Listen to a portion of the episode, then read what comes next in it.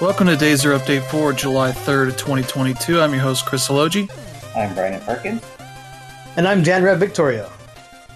And yeah, we have a big week this week. Uh, there is a bunch of stuff that has happened. We had a Nintendo Direct that happened, but not the one that Nintendo fans have been waiting for the past month for. Uh, let's see what else we got here. We got uh, a bunch of games coming out here over the next uh, few months that have been dated. Uh, we got a couple of, uh, yeah, PS Plus and games with gold titles uh, coming to those uh, services. Nintendo Switch Plus on uh, expansion pack got some new Genesis games. We'll talk a bit about that. And uh, let's see, we got a couple of acquisitions and some unfortunate uh, news that a couple of notable developers have been harassed Mhm. by toxic fans, and we'll talk about that stuff here before we go into the uh, the Nintendo Direct. And yeah, lots of stuff this week. But yeah, before we get to that stuff, we'll be talking about what we've been playing. Mm. Uh, I'll kick it off here. Uh, the big thing I've been playing this week is uh, Cuphead and its new DLC, The Delicious Last Course. Mm. Uh, a new island essentially that gets added to the game. I don't know if there's more than this first area that I have access to, but it definitely is built in mind for people that have essentially put a lot of time into the base game.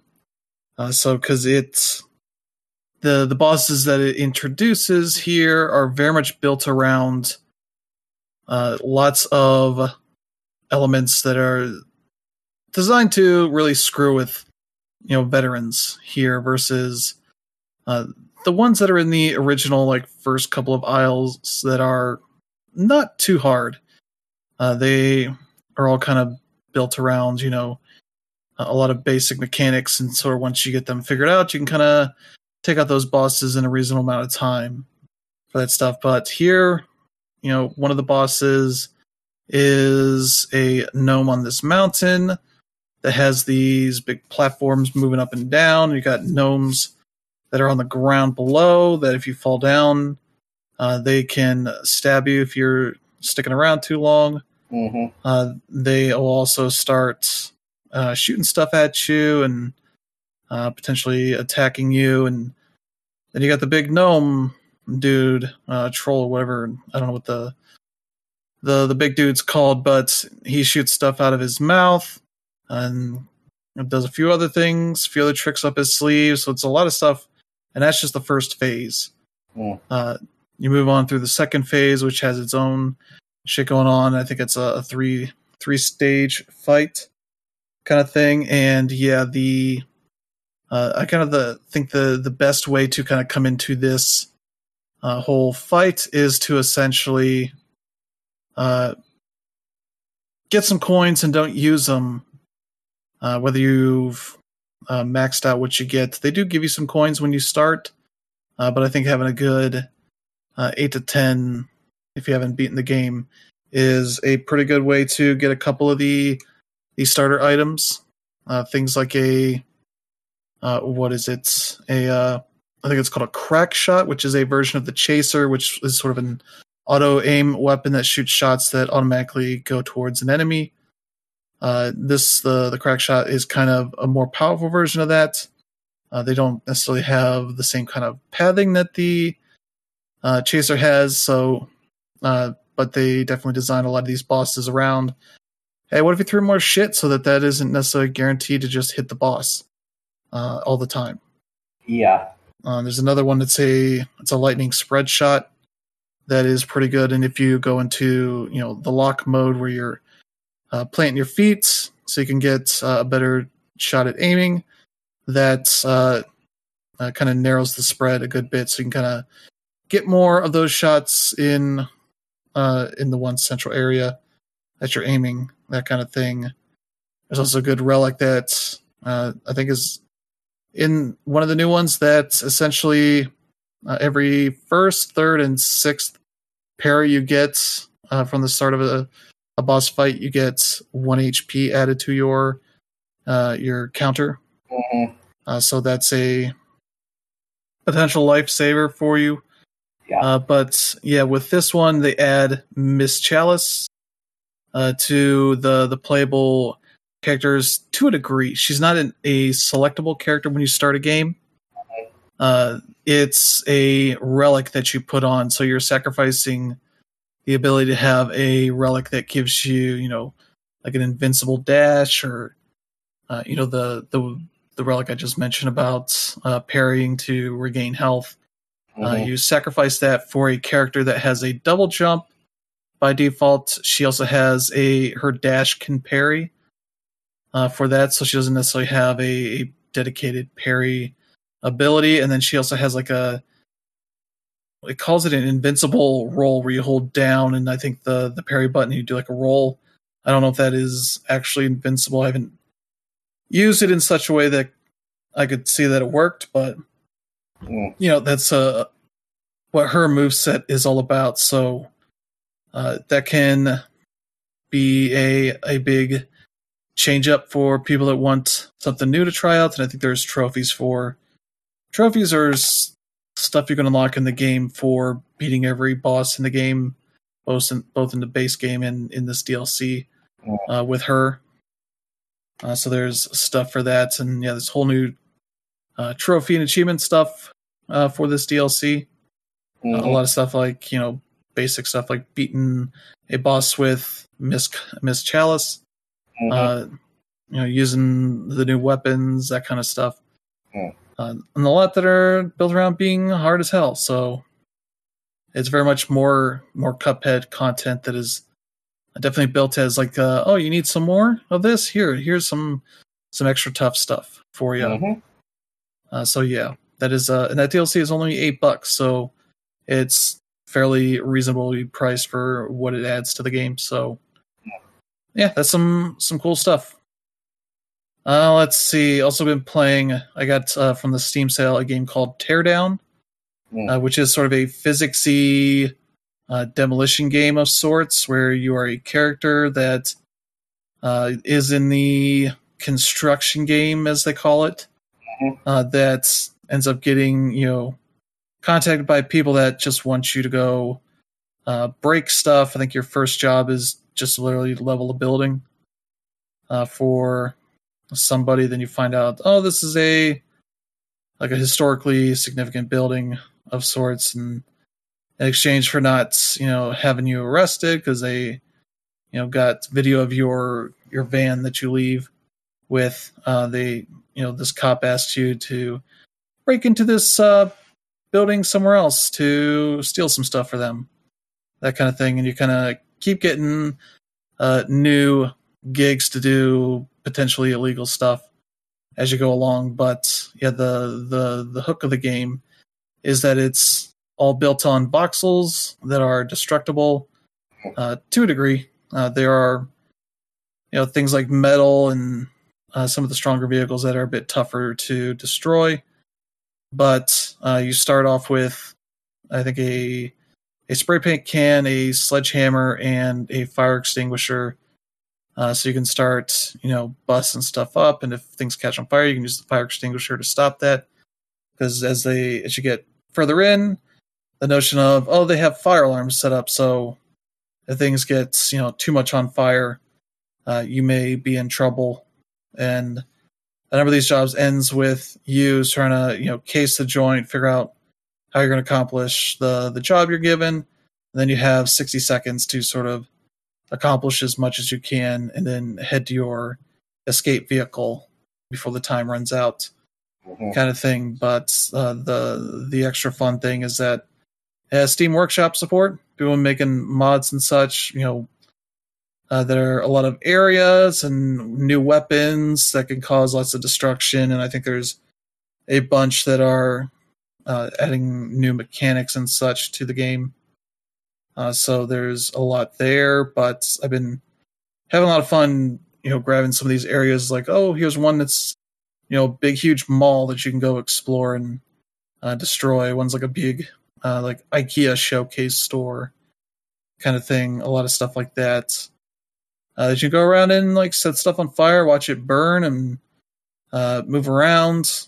Uh, but yeah, the the physics on destruction is maybe not necessarily what you would expect. It's not super realistic. It's a little bit in the it's a little more realistic than Minecraft, where there are things like uh, that won't uh, drop until you you know destroy uh, anything holding it up.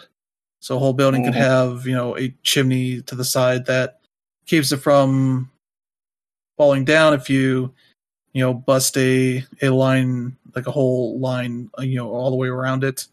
You'd then have to bust up the chimney uh, to uh, knock it down further, kind of thing. So uh, that's like the the big caveat to the way the physics works. But generally, for the most part, it's it the physics works pretty well Mm-hmm. there. So uh, it's kind of a big sandboxy kind of thing that's fun to mess around with, and yeah, it's also fun because it's you know you can see how much you can uh, push your your PC to the max with this. Mm-hmm. As uh, I've had things like meteor strikes as a weapon that just set off a bunch and watch as the the frame rate just drops down to single digits and struggles as it figures out how to deal with all the the physics of the you know buildings you've destroyed and all the pieces and all that kind of stuff. Uh, I've only had it crash once, and that was because I I was on this map that just had a big uh, Boeing 737, I think, Mm-hmm. uh, sitting at a terminal at this airport. It wasn't a full airport; it was just like one little area. Then you can go out to the the plane itself. But it was raining and all that, and I decided to uh, blow up the the plane, and that just caused the game to crash, uh, which was pretty fun to see. It was the first time I pushed it that hard. Uh, but yeah, it's it's a very fun, you know, fuck around kind of game. So that's been a lot of fun there to mess around with. Uh, let's see. Save Room's another game I got from the Steam sale. This is a it's like a small two dollar game. It's on sale for like a dollar fifty nine, I think, at this point. Uh, but it's a puzzle game built around the defining aspect of Resident Evil Four, the inventory uh, screen Mm-hmm. uh, where you are given, I think it's 40 puzzles of, you know, ways to arrange weapons, combine ammo and uh, herbs and all this other stuff to fit it into the various, uh, you know, spaces that you're given for that stuff. Mm-hmm. Uh, and they do a lot of like clever tricks where it's like, oh, you, you know, you have taken some damage, so you're on, I think, red uh, for the health, and it's uh, you're like, oh, I have to eat this uh, uh, these herbs, and you know you can combine them into different ways, or uh, there's some with fish and eggs and that kind of stuff. Uh, though uh, they do have some points where it's like you have a bunch of food, but you're already in the green, so you know it's like, oh, I have some rotten eggs, so I have to eat the rotten eggs, uh, then use the herbs or whatever uh, to you know maximize the amount of space you have to use that kind of stuff, and even get to the point of uh, the powder you can combine to make ammo.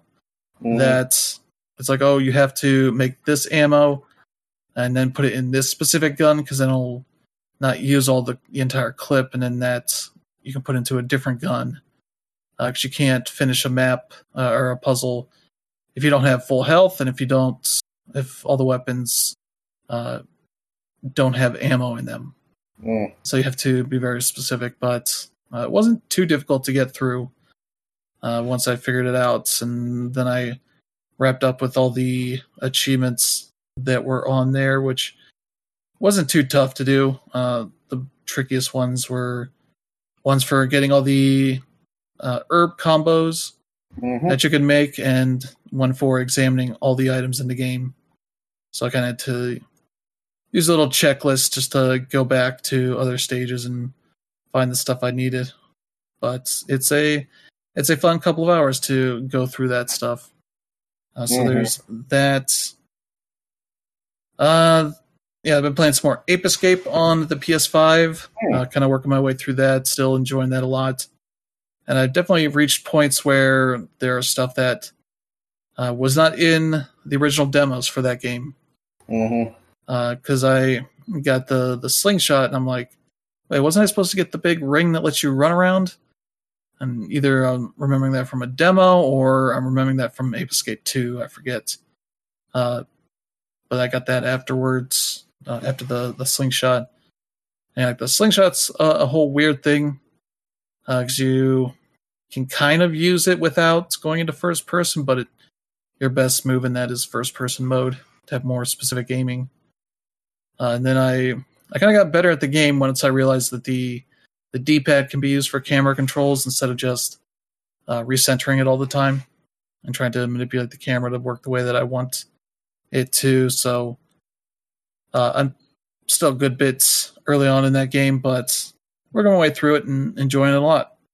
It's uh, still a very fun game here in 2020. Uh, let's see. I did a stream the other day playing some smaller games on PlayStation Plus. Uh, Extra, I think, is the the tier for that. And the the one that stood out to me a lot is a game called Gabuchi. I believe is a I think it's an Aksys Games title made by a studio called Hand, uh, and that's H period A period N period D period. And I believe this was the, the first game that they worked on together, but I believe it also that studio has gone on to work on a number of things. Uh, I'm going to double check uh, for that because I think they've worked on a good bit of stuff here. Okay, yeah, because it's a it's a fairly simple puzzle game. Uh, I, I would liken it to games like Box Boy and Box Girl, uh, in that kind of style of puzzle platformers that kind of have a lot of devious level design, uh, puzzle design kind of thing. Uh, the the big uh, difference here is that this game is about you controlling this character and you jumping uh, and either switching between the the two main colors you have, white and red. Uh, if you're white, you will eat up the white blocks, red to eat up the red blocks. Mhm. So if you want to stand on a block, you have to be the opposite color, kind of thing. And it has uh, a little handy guide for tricks in the game. So there's a lot of little uh, mechanics there that you might not necessarily uh, figure out right away. Uh, so they give you some stuff there, but uh, they do some really good puzzle design. And your your goal for each stage is generally just to get to the end and eat the heart that is on the stage. But there are two bonus goals that generally are uh, eat till Gabuchi is satisfied. You'll see uh, these heart meters at the top left corner. That's Mhm. uh, a fill up as you go. And if you eat the right amount of blocks, usually it's enough to solve the puzzle uh, and then fill them up. Uh, then the last one is for doing that with a within a certain limit of color switches. So you have to figure out how to do that, you know, as efficiently as possible. And so you get both of those. You get the end of a stage, and it you get a bunch of clapping uh, applause. Uh, but the the less of those goals you do, you get less and less clapping until you just essentially barely complete a puzzle, and you get one person clapping in a very kind of sarcastic manner uh, that I really like. Uh, has some good music and all that. Uh, but yeah, like yeah, I'm looking at the the developers page now. They worked on the the Digimon games, Digimon Story and Digimon Cyber Sleuth. Mhm. Uh, they worked on the uh, Tokyo 2020 official video game. They worked on Neo: The World Ends with You.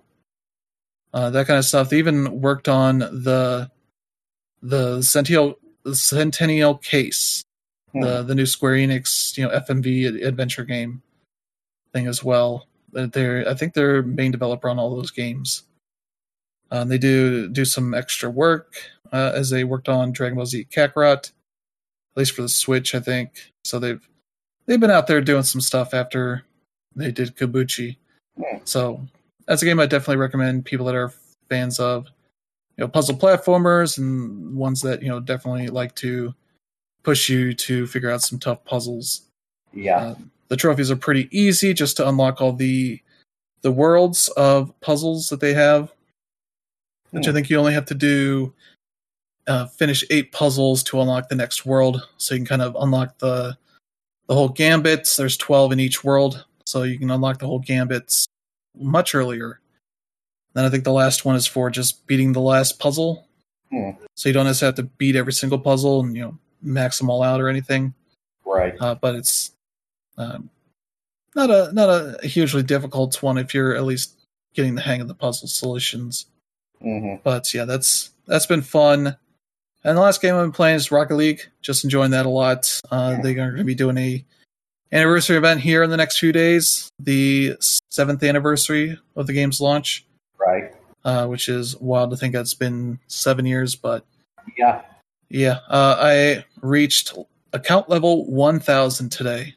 Wow. uh, which is wild that uh, I managed to hit that. But yeah, with it's synced with the way that you get levels for the battle passes. So if you get at least hundred in each battle pass, you know that's ten of them, which isn't too hard. Though I played a bunch before they started the battle pass stuff and hmm haven't maxed out every single battle pass, but have been uh, just playing a lot over the years. So I was surprised to get that. And you get a special uh, like avatar banner or avatar border thing that Hmm. goes around your avatar for your player card. So yeah, that's uh that's been it for me. So Brandon, how about you?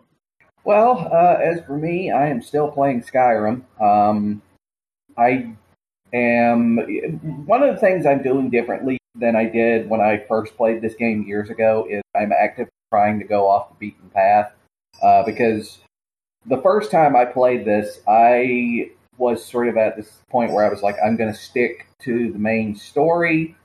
Um, and if I come across anything, you know, on that pathway, I might go out and try and do it. And one of the things I've been doing is trying out some of the DLC um, that is included in modern versions now, like uh, you know the Dawnguard and um, you know the stuff where you where you like leave Skyrim and go across the sea to Solstheim. Um, I would strongly recommend to most people that you go through uh, some other stuff a bit before you try the DLC because the DLC kind of seems to um, suggest, or at least seems to think that b- by the time you've gotten to this point in the game, you've already gotten through a good chunk of the of the game. Um, because a lot of the enemy, a lot of the like new enemies you encounter in those uh, DLC campaigns tend to be a lot stronger than uh, when you're typically just starting out. Like I'm only on le- like I'm only level twenty now. I'm level twenty now, and some of those uh, enemies are still a little too difficult.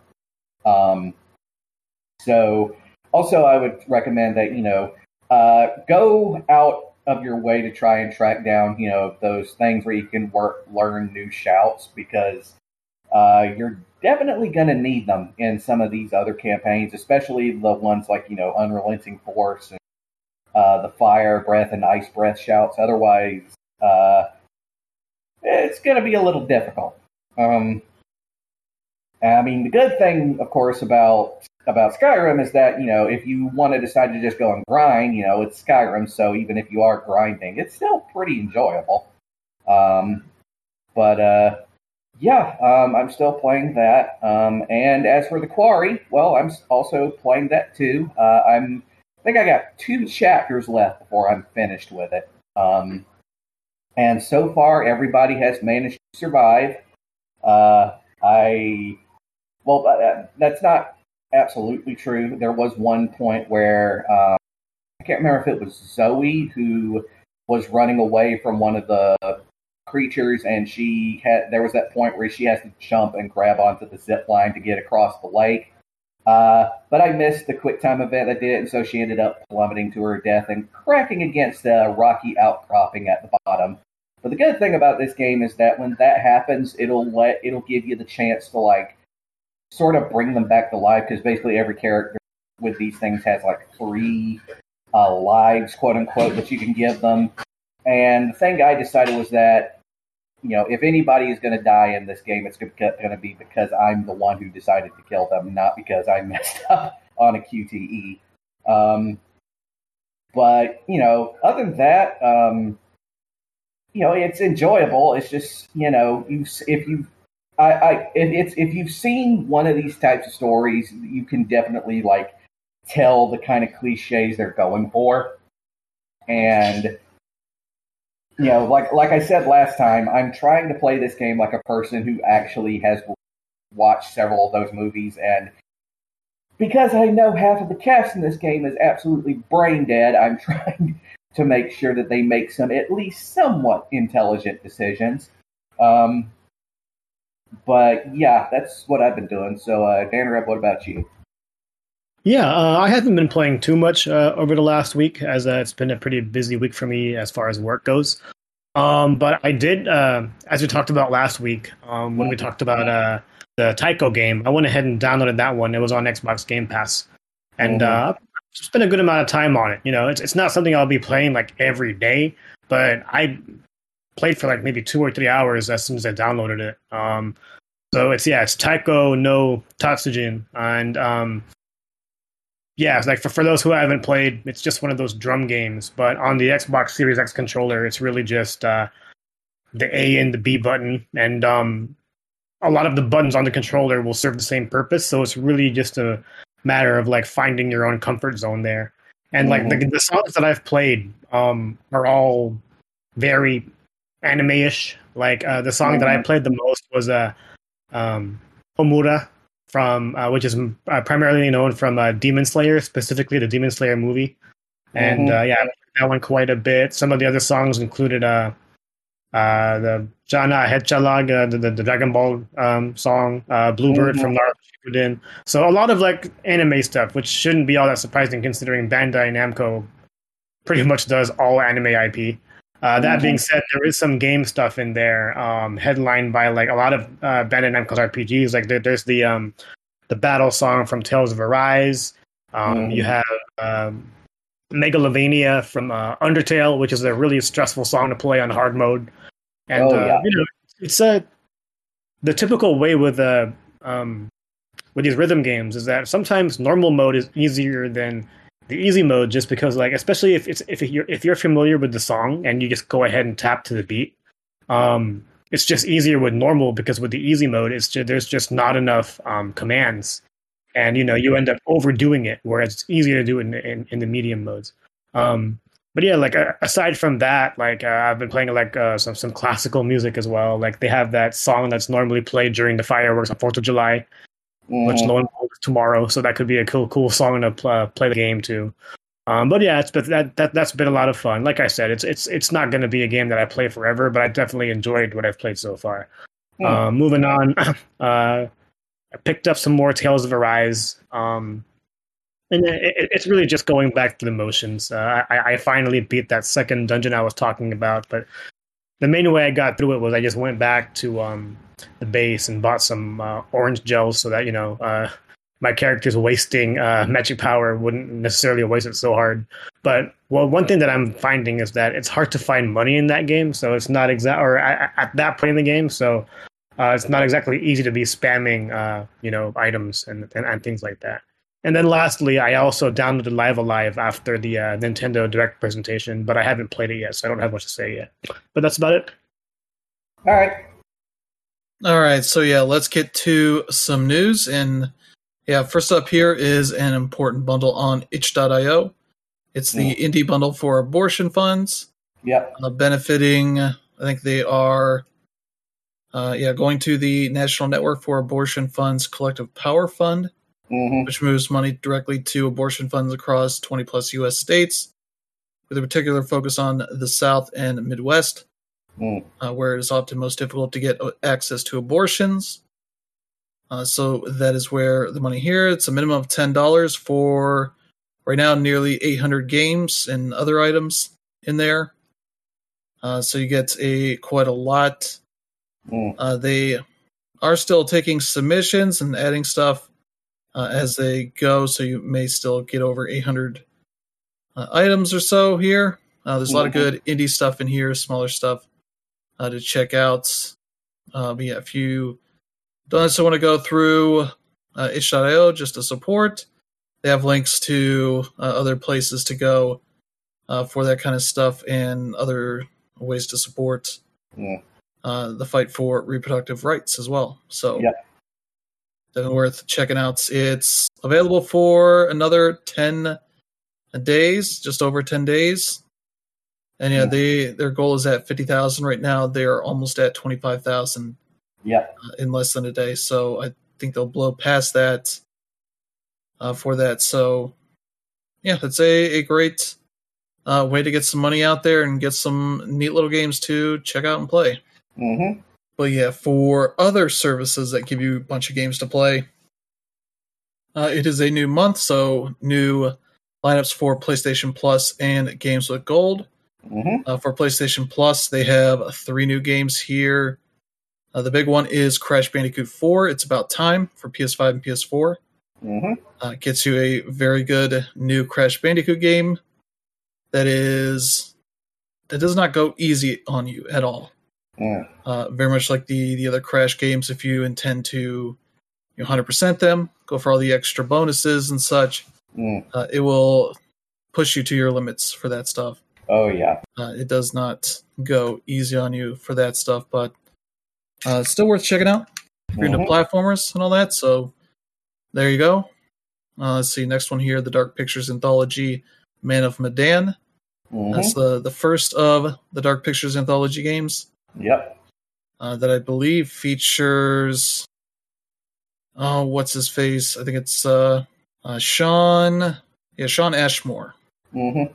Uh, who's been in a, a bunch of stuff as well as the. Oh, what was the other game stuff he was in? Quantum Break. That's right. He was the main guy in Quantum Break. Yep. Uh, but you might also know him as Iceman in the X Men movies. Mm-hmm. uh, as well as in a bunch of other stuff over the Oh, years. yeah. So uh, that's a neat little game there. And the last one here is Arcadegeddon Mm-hmm. uh, for PS4 and PS5.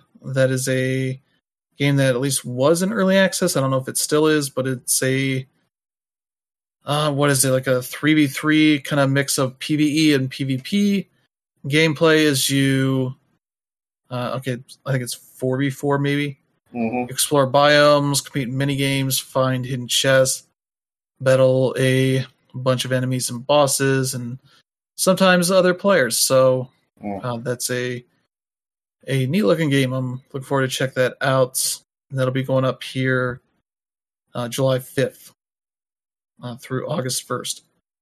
It's sort of the the first PlayStation Plus update for uh, all of the uh, regions having the new PlayStation Plus now. So this is for all essential members, uh, which would be everybody that has PlayStation Plus at this Mhm. point. Uh, so there you go. Uh, for games with gold, uh, the lineups maybe not so great. Uh, let's see for the newer stuff starting July 1st, available now. Beast of Maravilla Island. Mm-hmm. I don't think I've even heard of this game before, but seems like it's a 3D adventure game. Mm-hmm. Uh, you take on the role of a young wildlife photographer who traverses Maravilla Island's magical ecosystems, discover extraordinary creatures, learn their behaviors, most importantly, photograph their majesty. Mm-hmm. So at least sounds like a, a neat little chill kind of game. Mm.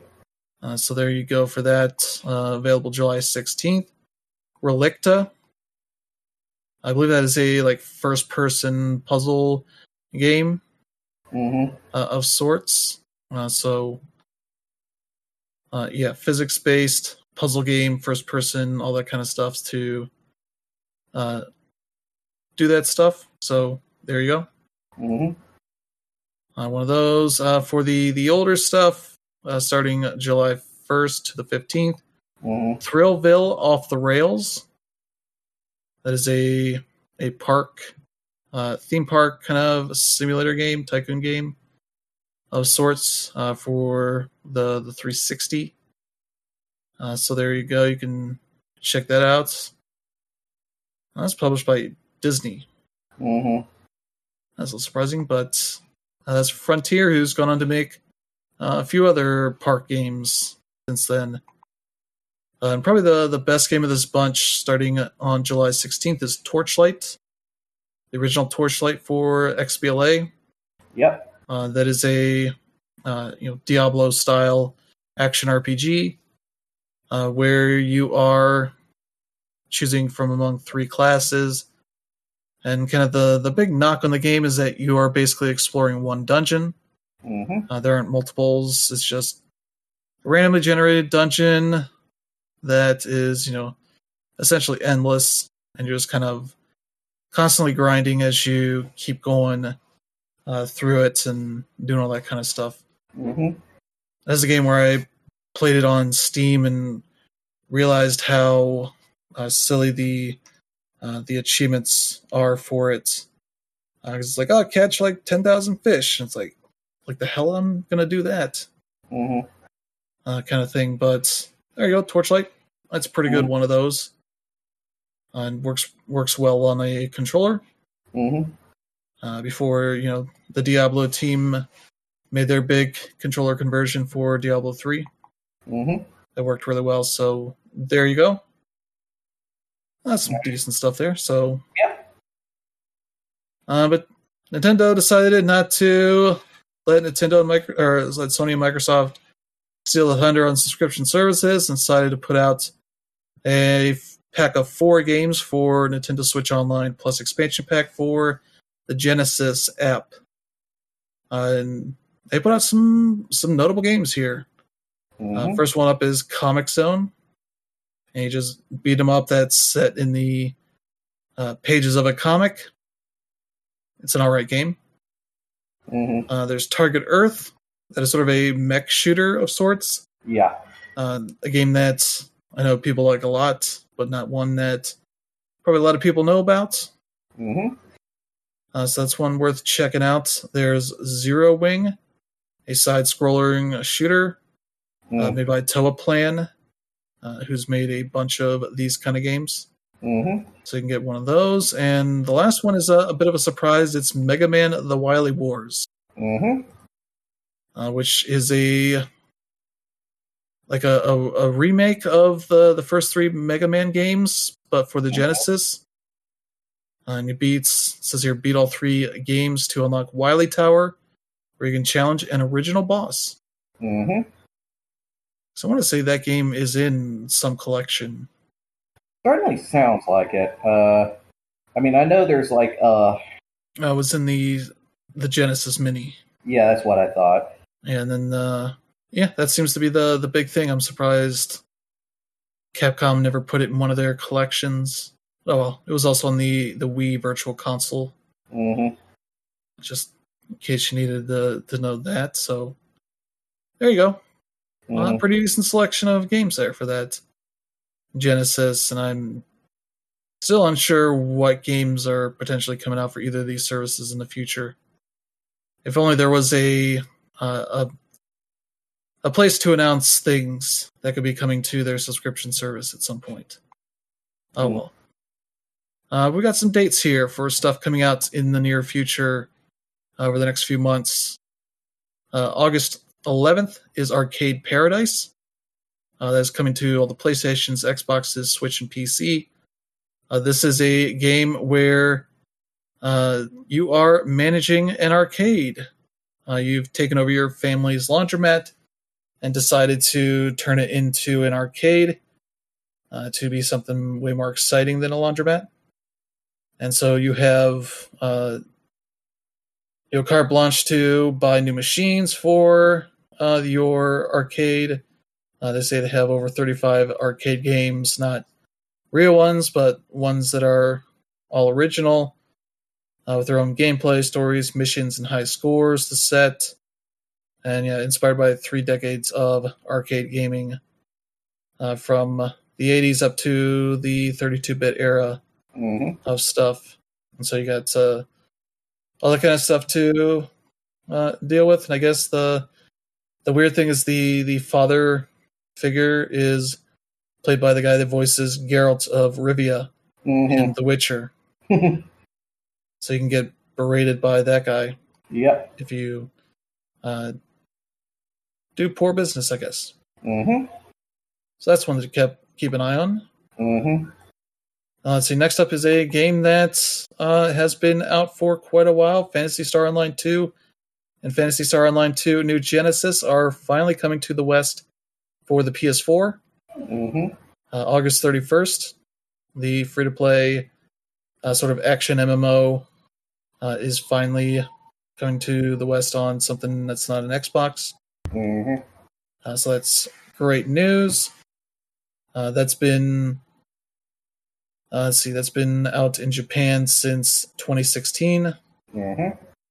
Uh, so people have been wondering when that stuff was gonna come over. If it was gonna be just a pure Xbox exclusive for good, because they seem to be the ones that bankrolled the localization and all that. So Mm-hmm.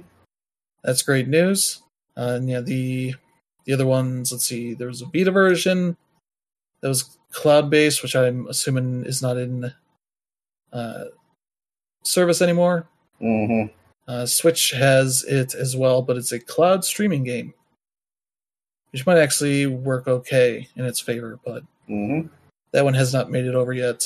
I believe that's one of those games where they use some sort of uh, location service to make sure that you're actually in Japan, so you can't necessarily play it outside unless you get some really tricky stuff, I guess. Uh, that's August 31st. And yeah, let's see. Also happening in August, no specific date yet, but that is the month. Uh, a game is coming to the West. I think the first for this series. Mm-hmm. Uh, it is the uh, the Boku no Natsuyasumi series, Mm-hmm. sort of summer vacation series. Uh, but this time it is Shinchan themed. Yep. Shinchan, Yep. a title that is way too long. Mm-hmm. Shinchan, me and the professor on summer vacation, the endless seven day journey, Yep. uh, where the uh, the what is the the family ha- name Nohara Nohara family is going on a vacation, I guess. Mm-hmm. Uh, I f- forget what the story is. I think the the father is going on like a potential business trip or something, Mm. and decides to take the family with him. It's uh, the father, the mom, uh, Shin Chan, and the dog, and I think the the sister, the baby. Mhm. Uh, so, yeah, Shin Chan gets to go around and talk to people and do a bunch of stuff uh, every day. I guess for the the week, based on what the title says Mm-hmm. uh, doing various things, catching bugs, catching fish, meeting people, taking pictures. Uh, does like morning exercise. You can grow vegetables. You can do errands for the stores. You can befriend other kids and play this dinosaur game, Mm-hmm. uh, like collecting these dino cards for that stuff, or become a DJ. Mm. The weird thing is, it's always kind of a chill kind of series, and Shin Chan's not a chill child. Mm-hmm.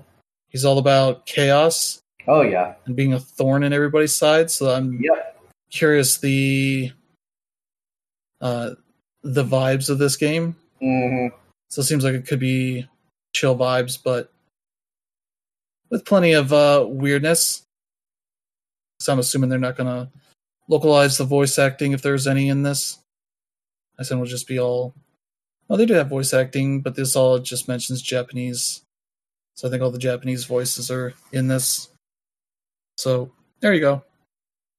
That's a, a surprising game that's coming over here Mm-hmm. uh, Switch and PS4 in August at some point. So we'll probably have a date at another time, but there you go. Mm-hmm. We got a couple of October dates here. High on Life that just got announced during the summer game or the the the Xbox and Bethesda showcase during Summer Game Fest. Mm-hmm. Uh, has a date of October 25th uh, for the Xbox platforms, uh, Steam and Epic Game Store. It'll also be on Game Pass as well. So there you go. That's the the Squanch Games title, Mm-hmm. uh, which is run by the guy that makes Rick and Morty. Yep. So it has all of that kind of humor to it. Oh yeah. So you can check that out. October 25th. I Mm-hmm. guess right around the same time as the the new Call of Duty Mm-hmm. Modern Warfare 2, so that's that's a hell of a thing. Mm-hmm. Uh, let's see. We talked about Star Ocean having an event last week. Mm-hmm. Uh, that happened, and they announced a date. October 27th uh, for the PlayStations, Xboxes, and PC. So that is actually going to be out here in a few months. hmm And they show more gameplay, and it seems like they've definitely put in a bit, uh, bit more work into this. It looks better than the game did the last time we saw it, hmm which is expected and good because it definitely did not look like it ran well. Yeah. Uh, but you can go watch that whole showcase to learn more about the game, how it works, and all that. So Mhm. uh, there you go. I believe it features a couple characters from one of the original games. Yeah. I'm not 100% sure which ones because I don't know those games super well. So there you go. Yeah, I mean, um, I, I don't know if it'll like move the needle much as far as like releases this year. Although, you know, there probably isn't. Tough to say. I mean, like this year is probably like one of the weaker years aside from uh, Elden Ring. But all that aside, um, this trailer looks a whole lot better than the one they showed initially. Like way better. It's not even close. So yeah, it's it's it's definitely on my radar now. I just uh, it's it, it's it's it's tough to see it really making a dent as far as like uh, the greater things that uh, Square Enix is actually working on. But I'm I'm still looking forward to it. Yeah, that's one of the, the 50 things they have coming out in the next year. Uh, so they're hoping for something will appeal to most people. hmm And yeah, speaking of appealing to people, Digital Eclipse announced what their next project is. It is the let's see, Atari 50, the anniversary celebration. Uh, it's supposed to be out this winter. I believe it's going to be on everything PlayStation, Xbox, Switch, and PC. Yeah. It includes over 90 games. A uh, bunch of them are, you know, probably going to be a lot of the stuff you expect. Uh, but it includes platforms that you don't usually see in these kind of collections. Let's see, they include uh, arcade stuff, 2600, 5200, 7800, Mm. Atari 8 bit computers, and the Lynx and the Jaguar. hmm I think those two platforms there at the end are ones that generally do not get included in Atari collections hmm for generally good reasons because there's not very many good games on those. Mm.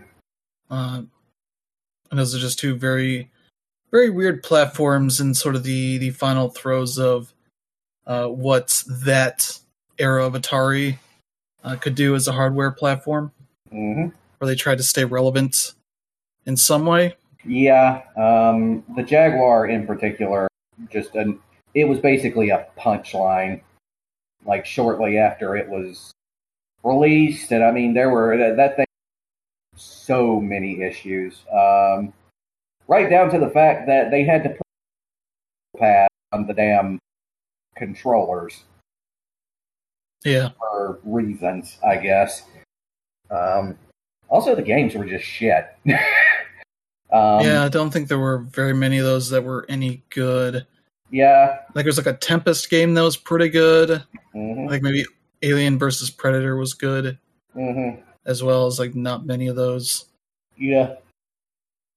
They had like versions of like NBA Jam and Rayman on there, and hmm a bunch of stuff. You're like, wait, how the hell did the Atari Jaguar get Rayman? hmm Um, then it has like shit like White Men Can't Jump. And Kasumi Ninja, which was a just awful Mortal Kombat clone. When those Yeah. when those types of games were just everywhere. White Men Can't Jump is a a notable game because it looks like a game where the devs bought a font package and wanted to make use of every single font Every single damn one. because every message is in a different font. hmm Uh, and that was high voltage software that worked on that. So that was a, a weird thing. There's a version of Doom on this, uh, stuff like that. There's a Bubsy game because, of course, there Mhm. was. Yeah, there's a kart racing game on there, Atari Karts. I think Mhm. that's in this collection. I think I saw a screenshot of that as I was uh, trying to figure out, like, wait, what the hell is this? And I was like, oh, this is them being like, hey, Super Mario Kart's pretty good. Uh, we could do that. Mhm. And I doubt it was all that good, but it was one of the good ones. I don't know, but yeah, over 90 games, including those things. They're going to have a bunch of extra content. Mhm. As they say, there's interactive timelines. that you know show you when games uh, released, have interviews with various people that created games and all that, archival images, special source material, behind the scenes content, and that kind of stuff. Over 60 minutes of exclusive video interviews with key players in the games industry. Mm-hmm. And yeah, they they put a key feature is everything unlocked. You do not have to unlock anything in this. Hmm. It seems like a shot at a number of other collections where they hide a bunch of stuff. Hmm. Like Sonic Origins, I believe, does that. Uh, but yeah, that's that seems neat. There's also six new games in this collection. Oh, really? Uh, let's see. There's one called Sword Quest Airworld, uh, which I think Sword Quest was a series of like sci-fi games or something like that. Uh, and there was supposed to be a fourth one that never happened. Mm-hmm. Uh, so they used the uh, yeah design concepts that were uh, that they came up with for a fourth game and then made it. Mm. Uh, there's Haunted Houses, Mm. a follow up to Haunted House. The it's a modern 3D vox- voxel based sequel Mm-hmm. featuring more houses, more spooky situations, and more urns. Mm-hmm. Uh, Vector Sector, which has none of the vowels in that name, so Mm-hmm. uh, it's a mashup celebration of the Vector era of gaming. Combines the gameplay from Asteroids, Tempest, and other vector-based arcade classics into a single continuous challenge. Hmm. There's Neo Breakout, which seems to combine Breakout and Pong Mm-hmm. as a two-player competitive game. Mm-hmm. Uh, with a modern graphic style. There's Quadra Tank, a follow up to the the Tank series Mm-hmm. that has four player multiplayer stuff in there. So Mm-hmm.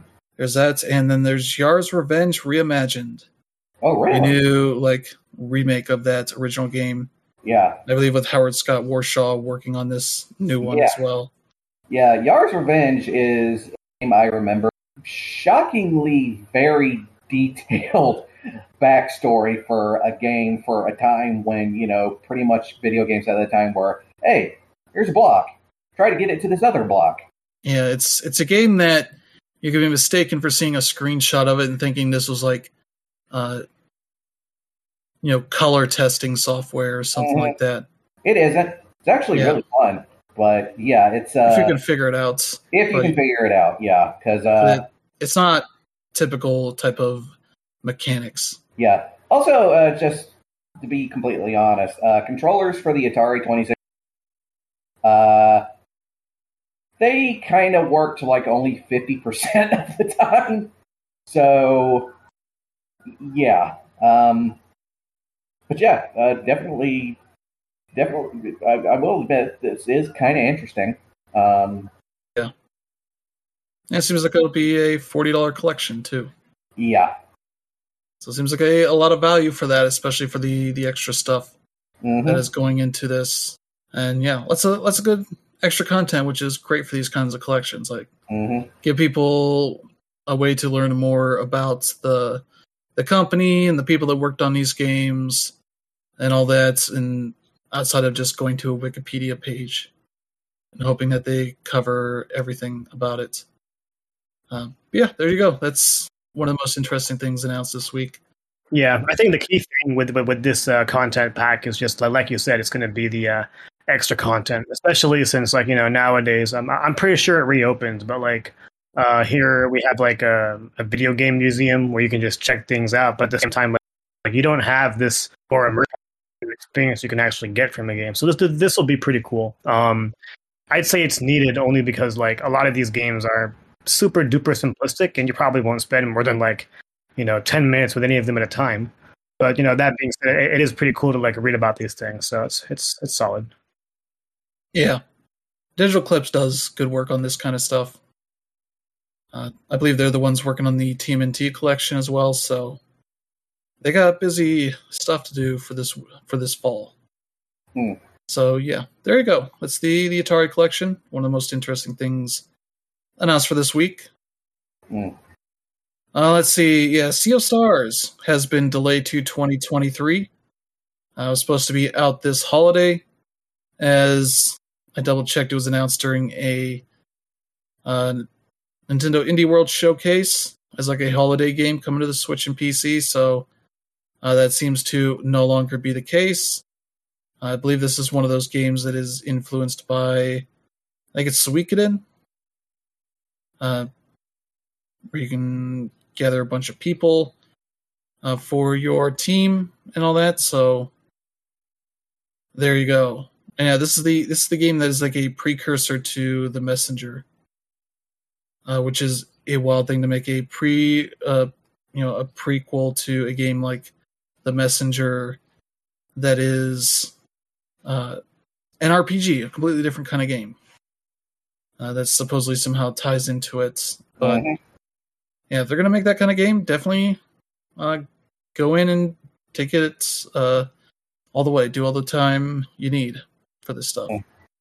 Yeah, yeah, it's definitely a real bummer. I mean, like uh, as soon as this, this was unveiled, it was probably like one of my most anticipated games of the year. But you know what? We can wait. And like you said, you know, um, as a precursor to, to, the messenger like it's it's a wonder that they're able to go ahead and shift genres like that but everything mm-hmm. about this game like looks great. I'm really looking forward to it and man 2023 is going to be a heck of a busy year if games actually hit because oh yeah. everything is coming out in 2023 yeah.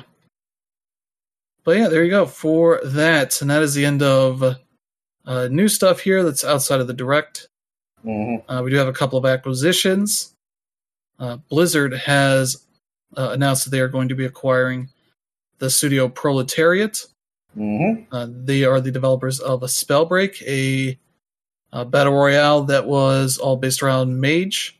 Yep. Uh, mages, you know, casting spells, the elemental mm-hmm. spells kind of stuff, and seeing how it all comes together. But they recently announced that that game is shutting down mm-hmm. Uh, early next year, and this followed shortly after. So it seems like uh, from what they said, uh, that team of 100 staff will work on World of Warcraft mm-hmm. after this, uh, this, acquisition goes through uh, for their upcoming expansion for that. So that seems like it's not final yet, but uh, good that these people get to keep working. Hopefully, this is something they want to work on, but uh, let's see for that. So Blizzard gets uh, some more talent there and Microsoft gets more talent if that goes through sometime next year.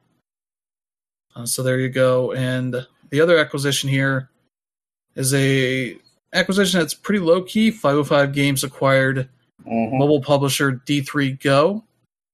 Uh, the thing that's notable here is D3 Go was the mobile arm of D3 Publisher. Mm-hmm. It was owned by Bandai Namco. And this was the company that essentially owned the Puzzle Quest franchise IP, mm-hmm. all that. So, uh, 505 Games owns uh, the company Infinity Plus Two, who made the Puzzle Quest games. Uh, so they own the developer, and they decided, "I oh, will buy this uh, this company and get the the IP that they primarily work with here." Uh, so get all the the Puzzle Quest games, Marvel Puzzle Quest. I think they have a Magic the Gathering Puzzle Quest game as well on mobile. Uh, so they will be able to own all of it. And I believe they said they are planning on you know keeping all the games mm-hmm. uh, that they have been working on, you know, continuing to operate and uh, additional investments to keep new content coming. Mm-hmm. Uh, so that'll be uh, good to see that the team was only eight people. Uh, so they'll be working with the the home town office in the United States for 505 Games in California.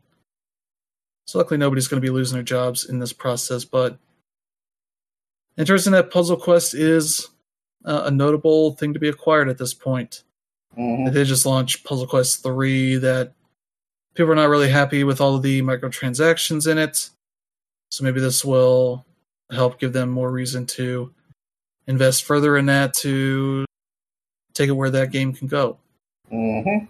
The ironic thing is that the the devs Infinity uh, Interactive Plus uh, basically also have a game that is Puzzle Quest as a free to play game, Gems of War, mm-hmm. that is done right. Yep. So that's uh that's a thing there. Mm-hmm. Uh, yeah, let's get to the the last two news stories here that are the two worst things. Yeah. Uh, this week seemed to be the week where people just decided uh, to start harassing uh, developers of games that people are very excited about and decide they can't just be uh, normal people and wait patiently for Yeah. things to happen and you know be happy they get a new thing in a franchise they like. Mm-hmm. Decided to just be super toxic and awful people. Mm-hmm. First up, Ron Gilbert, uh, one of the original people that helped create the Monkey Island series, uh, particularly those first two games, Mm-hmm. and ironically goes by the internet handle Grumpy Gamer. mm-hmm. Uh, that's his blog name as well. Yeah. Uh, has decided to shut off comments on his blog Mm-hmm. because people just been super shitty to him after the Nintendo Direct Mini, where they showed off Return to Monkey Island gameplay and the the art style that it has there, Mm-hmm. Uh, which looks really good to me. A lot of people are offended by this art style. Have been just saying super shitty things to him Yeah. on there to the point that he decided, you know what, fuck this. Uh, I'm not going to allow comments on the blog anymore, and I'm not going to talk about the game anymore until it launches. So great job. You got somebody who loved to talk to fans and such over the years and speak openly and all that to not do that anymore. Mm-hmm. Yeah, comments like waited 30 years for this just when I wanted to say whatever you do, don't make it a leftist multi-culti gender BS. I saw this ill graphic style.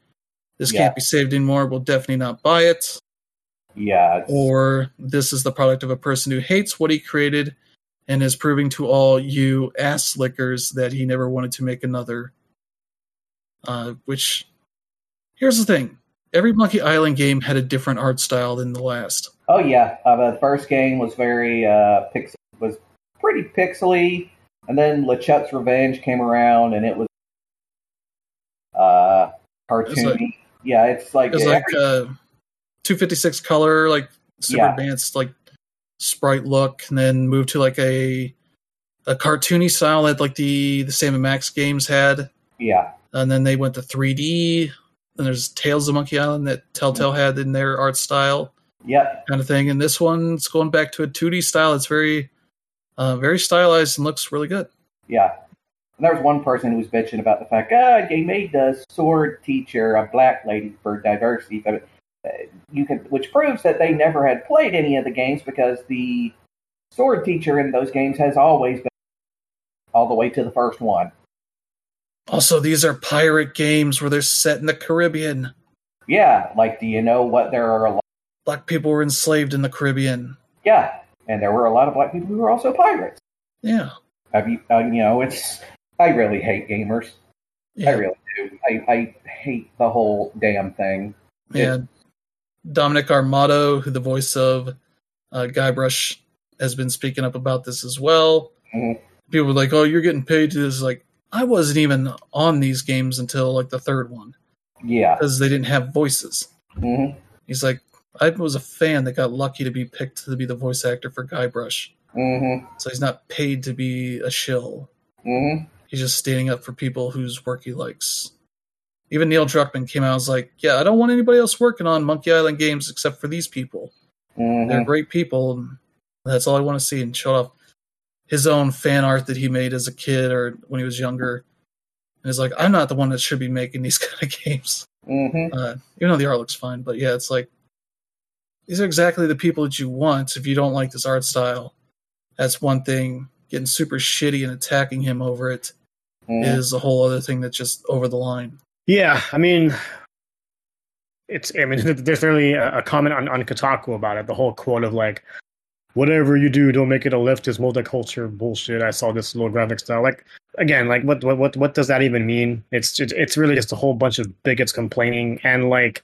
Again, it's been how many years since the last real Monkey Island title, and like you like you guys said, the the, the the visuals have always changed and like when you go back to the series roots it's all been like pixelated 256 color stuff that we didn't even really see in, in hd and like i know when i saw the trailer during the direct i was pretty impressed by it and i haven't even played one of these games and hmm yeah like it's really really hard to be a developer especially in the days we have right now and you know just to be reading this stuff when you know your entire team is excited you're excited and you know yourself like what this game is compared to the rest and you know all these people are making these random generalizations that literally have no meaning to what anybody is talking about.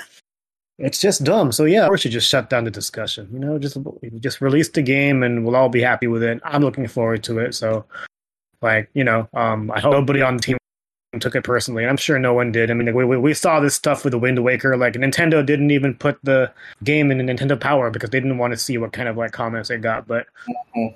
yeah, like you shouldn't be mad in art, at an art style. This is actually the one thing that actually makes the medium unique, and you know, like embrace it.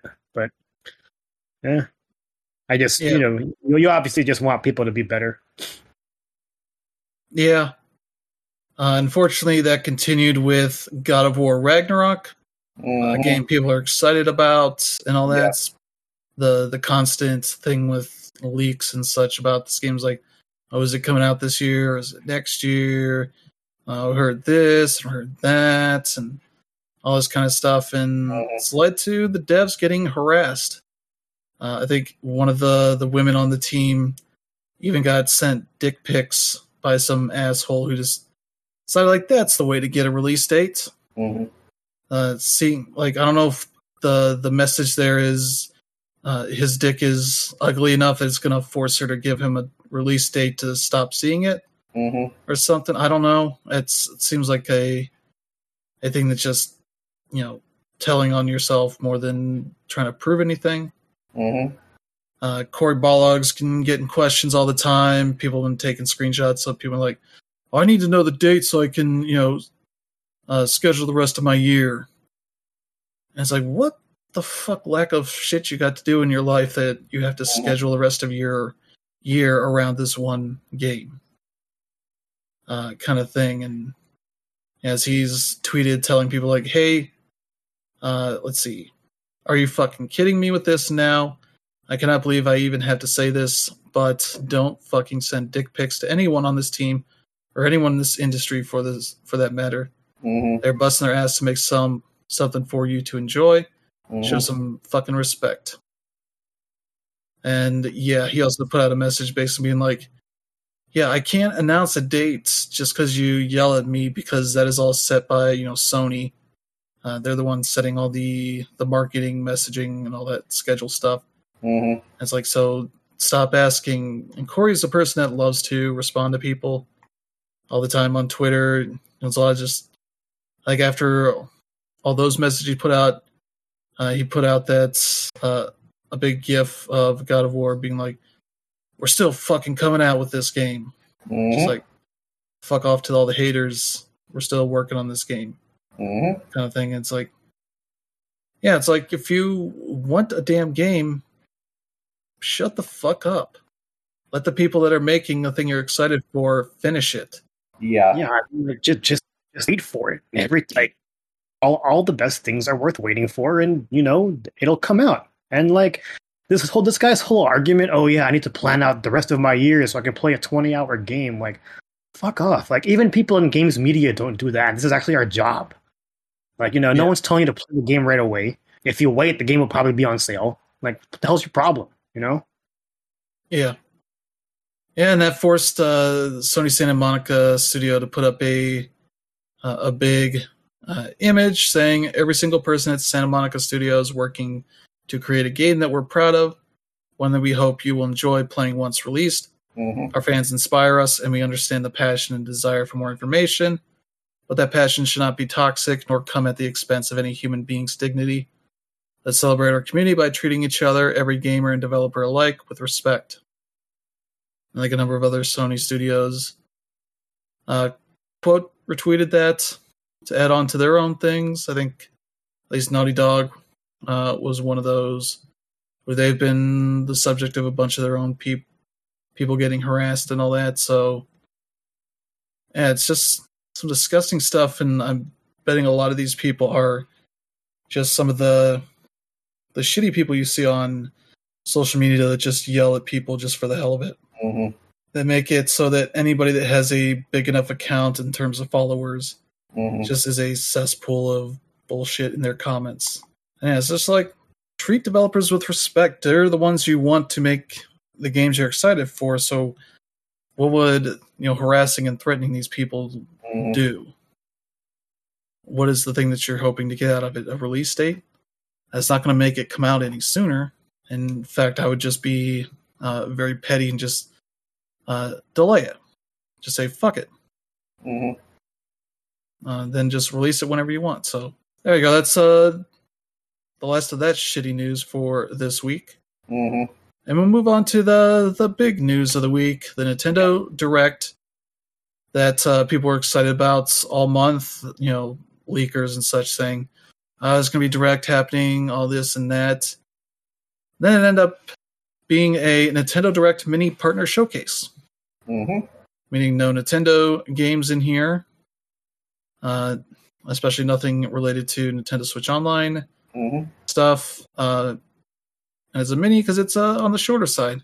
I Mhm. it was like 30 minutes or so uh, for that, but uh, we got a decent amount of stuff here. I mean, 30 minutes isn't short by any means, especially from Nintendo. So, I mean, yeah, we'll, we'll, we'll go over the list, but I, I was pretty pretty content, if not, you know, impressed with the lineup they have. Yeah. Uh, yeah, they start off with Monster Hunter Rise because they can't have any event without Monster Hunter Rise in it because Sunbreak is out now, and they use this trailer to show off what some of the, the first few free title updates will be including. Uh, I don't think really anything too specific outside of the the one that's happening later this year. It was just like, oh, there's more monsters, that kind of stuff uh, for that. So Mhm. there you go, kind of the most basic thing they could show here. And then they started getting into uh, some more surprising stuff like NieR:Automata, the end of Yorha edition is coming to the Switch October 6th. Does not seem to be any sort of uh, cloud version. Mhm. And this version includes some exclusive costumes, but not like Nintendo themed Mhm. stuff. Uh, so this really got things going as Kingdom Hearts fans are like, wait, if you can port this to the Switch without, you know, doing cloud versions, then why did Kingdom Hearts the the one and two collections? Mhm. Why were those cloud versions? And it's like because Square Enix doesn't give a shit. They get the money either way. And this game, this is a game that did not run well on the PS4 and Xbox One, at least the base consoles there. Uh, so I'm curious how this how this is going to turn out because it's likely to be a game that's not going to run super well, but maybe it'll run just well enough to be okay for the people that Mhm. uh, want it on the Switch. Yeah, I mean, I never played the game. I played the end of your Yorha edition, so I don't know how much different that one is. And I also Uh, played. basically the thing with the end of Yorha edition, uh, the essentially the like uh, the sort of like uh, special edition or like game of the year edition where it's got like all the DLC that comes with it. Yeah, yeah, but I mean, like with, with all the bells and whistles, you would think that would also be the like you know the most dynamic version of the game that actually works. I- Is that safe to assume or no? Yeah, Okay. Uh, just a, it's just the version with all the DLC and it's nothing really bonus on top of it as far as graphics are concerned or anything. Yeah. Yeah, I mean, that being said, that you're, you're you're expecting to play the best version of the game. Now, moving that to the Switch, it's it's it's tough to see it running well, but you know, Yeah. if like again, like it's tough to say that a publisher is going to ruin is, is, is going to you know re- release crap on purpose, and I, I I don't think Yoko Taro would like you know really want this to happen for his for his title, but um you know, NieR is to- absolutely fine in my opinion in, in 720. So 720 on a handheld like you know, uh, th- there will probably be some slowdown here and there, but I don't really expect anything to be too terrible. Then again, like, I wouldn't really call NieR:Automata like, I wouldn't really call it visually intensive. Um, but at the No, same time, this is this is the Switch we're talking about, so it, it is tough to say. That being said, like, you know, the, the the whole thing Chris was saying about why Kingdom Hearts isn't on there, yeah, makes total sense, and Square Enix never does that. So Yeah. So yeah, there you go. Uh, it's October 6th, so another October game. hmm Uh, then we got a new Annapurna Interactive game uh, with developer Simogo, uh, the Mhm. developers of Sayonara Wild Hearts. They announced a puzzle game called Lorelei and the Laser Eyes hmm for the Switch and PC. I believe it's a console launch exclusive. It'll be out sometime next year. hmm Uh, so there you go, a uh, you know black and white. Well, there's a little bit of red in there, but it's more like a monochromatic game. It looks like Yeah. uh, for that, but a lot of puzzle stuff there. The weird thing is initially watching the the trailer, it looked like a Killer Seven game. hmm It had that kind of style to it initially. Uh, Oh, before it started doing some different things to it. Yeah, it does look like a Suda 51 game, like a Suda 51 joint. Yeah, but yeah, that's a that's a neat looking game. But yeah, no no date or anything, so that'll be out sometime next year. Uh, for that, uh, then we got an announcement of Super Bomberman R2 uh, Yeah. that is coming to everything Yep. Uh, sometime next year. And so, yeah, as much like the original, it has like a battle mode, castle mode. It has a level editor in it, hmm uh, as well as the battle royale stuff from Super Bomberman Online, hmm uh, Super Bomberman R Online uh, stuff too. Or yeah, Battle sixty four. I think it's the the battle royale mode. So, uh, which they just recently announced they were shutting Super Bomberman R Online. I believe they're shutting that game down. Like the original Super Bomberman R is still online. hmm Uh, so the sequel will be coming along and sort of replacing some of the the stuff from the uh, the game that was originally made for the Stadia. Hmm. So yeah, but yeah, this one's coming to everything next year at some point. So a new Bomberman game. hmm Konami's still doing something. So there you go. And then they came out with the probably the the biggest surprise here. Yep. Uh, Mega Man Battle Network Legacy Collection. You have no idea how many people I know of who have been waiting for something like this to come out. Yeah, it's ten games. Uh, one, two, and then three through six have two different versions each. hmm Uh, sort of like a Pokemon, though I don't believe uh, they're all in that style of like these are the the same game but slightly different. I think hmm a couple of them have different content in it. Uh, I'm not 100 percent sure about which ones are which, but Yeah, the, the main difference was they had different battle chips to give your um your man. Um, they uh, other than that, they, they were most of the same game. hmm okay. As for why they did it, other than Pokemon's reasons, I'm pretty sure it was Pokemon's reason. Yeah. So yeah, that gives you, I guess, more versions of these games to play through. hmm if that wasn't enough. But yeah, 10 games. I believe they will be available as separate volumes digitally. Uh, so you Mhm. can buy them both or buy one and then the other if you want. Uh, they'll have a music player with 180 tracks from all the games, hmm 100 over a thousand pieces of concept art to unlock for that. Uh, yeah, mystery data section that will contain exclusive illustrations from past events and images of licensed goods from this era of Mega Man titles, hmm as well as some new visual filter stuff to it. I think I saw somebody mention that they changed the font of the text in the game Mhm. or the dialogue text. I don't know if that's a real thing or not. I'm looking through the screenshots here to see if there's any text, any font, like dialogue text. I don't know.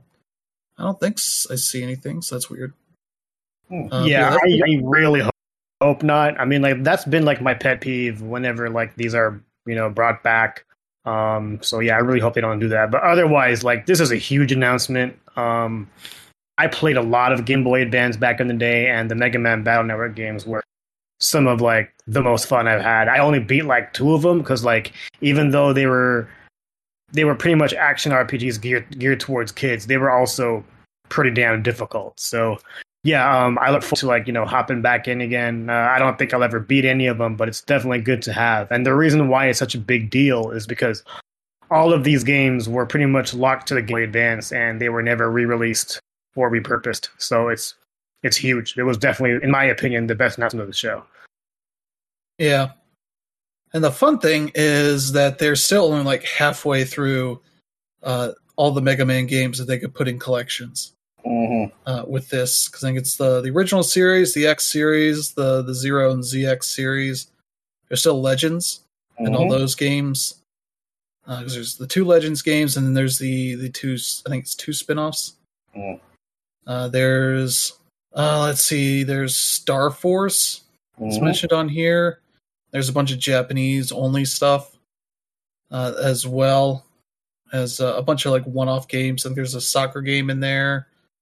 Uh, a bunch of games that uh, they could put together. Some of them are even there's like a couple fighting games that I think are in the uh, the second Capcom Arcade Stadium game. So those are accessible there at least. And you know, Wily Wars is on uh, the Nintendo Switch Online thing, but I'd I'd assume they would probably like to put that in a collection as well, Mhm.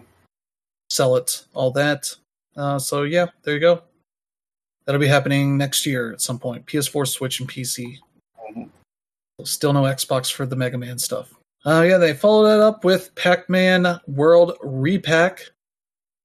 As we continue these uh, remake or remasters of classic games that get stupid fucking names for themselves. Mhm. I don't know what the fuck you're naming this repack for. Uh, but yeah, that is uh, a remake of Pac-Man World, a PS1 3D platformer. Mhm. Uh, it looks really nice. The the visual up, upgrades here. Uh, but yeah, let's see. That is yeah the the first 3D platformer in the series. Uh, sold 1.5 million units. And yeah, this is yeah the ghost who kidnapped all of his family and friends. Miss Pac-Man not included. she doesn't exist. Uh, he sets off an adventure to fight through six areas of Ghost Island Mhm. and fight the boss, Tokeman. So there you go. TOC man, Mhm. as far as your naming. Let's see. They have the main campaign in quest mode, a collection of 3D mazes in maze mode, clear quest mode to unlock the original Pac Man game in original mode. So if you need yet another way to play Pac Man, here you go. Instead of the, the 15 other ways you can play Pac Man. Uh, so yeah, there's that. That looks that looks like a, a neat little thing. Mhm. Uh, but we're kind of moving into the like C tier of plat 3D platformers from the the PS1 era. But yeah, that'll be on everything: PlayStation, Xbox, Switch, and PC, August 26th. So pretty shortly. Uh, don't know if you realize the Klonoa collection is out this week. I believe it's the 8th. Yeah, Friday, I think it is. So Mhm. that's out really soon. Uh, let's see. Next up, we have an indie game called Blanc. Uh, that is a game where a cooperative adventure game featuring a wolf cub and a fawn that are stranded in a vast snowy wilderness. It is all black and white. Uh, 3D look has a really nice look to it, kind of a cartoony art style kind of thing. So that looks kind of neat. That'll be out Q1 2023. Uh, Switch and PC console launch exclusive. Yeah, February 2023 is the the month time frame they gave. Uh, and then yeah, next they showed off Return to Monkey Island Mhm. console launch exclusive on the Switch uh, for 2022, sometime later this year. That's wild that it's a console launch exclusive on the platform that doesn't have ways to play the first two games that lead into this one. Uh, the Xbox and PlayStation have those uh, that are playable, but they don't get that probably till next year, I'm assuming. So there you go for that. Uh, then they showed off some Mario plus Rabbids Sparks of Hope and announced a date. October 20th. So another game there for late October. Uh, and then they announced that they are going to have a, a little showcase the next day, Ubisoft would, to show that game off some more. And it seems like the the the big changes here. First off, you have Bowser joining the Mhm. crew. Yep. And I think there's a a goth rabbit as Mhm. far as has like spiky black hair and like green eyebrows. I think she's new. Yeah. Uh, but yeah, the it's no longer grid based for the battle setup, or at least your movement isn't grid based. It's kind of like later NISA strategy RPGs where you can kind of move around in sort of a, a circular uh, limit space to where you're going to go. Mhm. But they also have more like movement actions to launch off of other characters and get thrown around and all that uh, for that kind of stuff. So yeah, they're they're adding a good bit here Mhm. uh, to the game for a sequel. So that's neat to see. And yeah, they're going to have a season pass, I think, Mhm.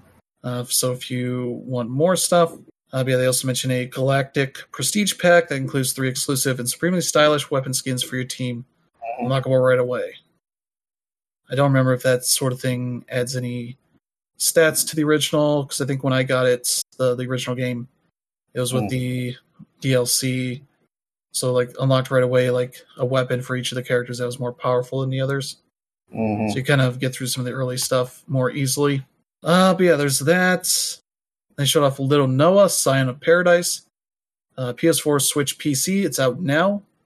Mhm. That is like a a more uh, newbie friendly kind of roguelite action game Mhm. of sorts. It's 15 bucks out now. Kind of has a a Bravely Default kind of art style to it.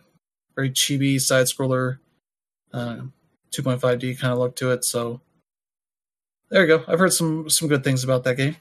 Mhm. Uh, next up, Railgrade, Yep. an indie like uh, rail management sim kind of thing, train management sim Mhm. of sorts. Uh, Switch and PC, uh, the only platforms it was announced on. So might be fully exclusive. That looks neat. I don't know about it being a great for the Switch game, but Switch people will take anything as perfect for a Switch. So Mhm. that works out whatever way they want. Uh, let's see. Next up, they announced RPG Time: The Legend of Wright. That was announced for Xbox last year. It's coming to PS4 and Switch August 18th. Mhm. Uh, that is kind of a uh, a game very inspired by like a Dragon Quest or other kind of uh, RPGs, but it's set in like a notebook of sorts. So it's much got kind of a lot of a, lot of uh you know pencil drawing like doodle kind of art style to it, as well as a little bit of like paper craft and all that Mhm. uh, to the way all of it works. So that's a, a neat little game. Oh yeah. Uh, let's see. Sonic Frontiers showed up again. It's time to announce that cyberspace areas are in the game, Mhm. which is a fancy name for we put in you know old style Sonic games or Mhm. Sonic stages in the game, as in you know 3D uh, running from the back, uh, launching at enemies, locking onto them, all that kind of stuff. Mhm. Uh, the way that the a lot of those old style uh, 3D games worked. So there's some of that in there. They showed off a little bit of combat and that kind of stuff Mm. uh, for that, which is like whatever. It still looks a lot the same. Mhm. Uh, so there you go. Yeah. A little bit more there for that game. So I uh, I honestly don't know how this game's going to be received. To be completely honest. Yeah, the main problem is they just haven't really shown a real great picture of what a like session of playing that game looks like. Yeah. So you remember, like before Breath of the Wild came out, they had the uh, the Treehouse Live thing where they, you know, had one of the the Treehouse people sort of play through it, and they, you know, talked about what was going on and Mhm. uh, s- you know suggested things to do and all that kind of stuff. They haven't done that for this. It's just Mhm. been random gameplay segments Yeah, and little snippets. that just don't show it in a great light. Yeah. And I'm also like the thing is, uh, considering the way that Sonic always controls in these games, considering how much traversal is involved, there's it's it seems like it'd be way too easy for him to careen off the edge of something when you're trying to climb up like one of those towers. That's why there's lots of rails around. Yeah, like That's yeah. their solution. Mhm, It's like, oh, give them grinding rails. Like it's Ratchet and Clank, except mhm, Ratchet and Clank controls really well. mhm. So yeah, there's there's the the Sonic Frontiers bit for uh, this week. Yeah, I think it was uh, it was IGN that really had like the biggest exclusive as far as like showing people like what that game is really about. Granted, at this time, you know there there really isn't isn't stuff to know, but you know your your uh, concerns definitely seem legit, especially in regards to Sonic's actual actual traversal.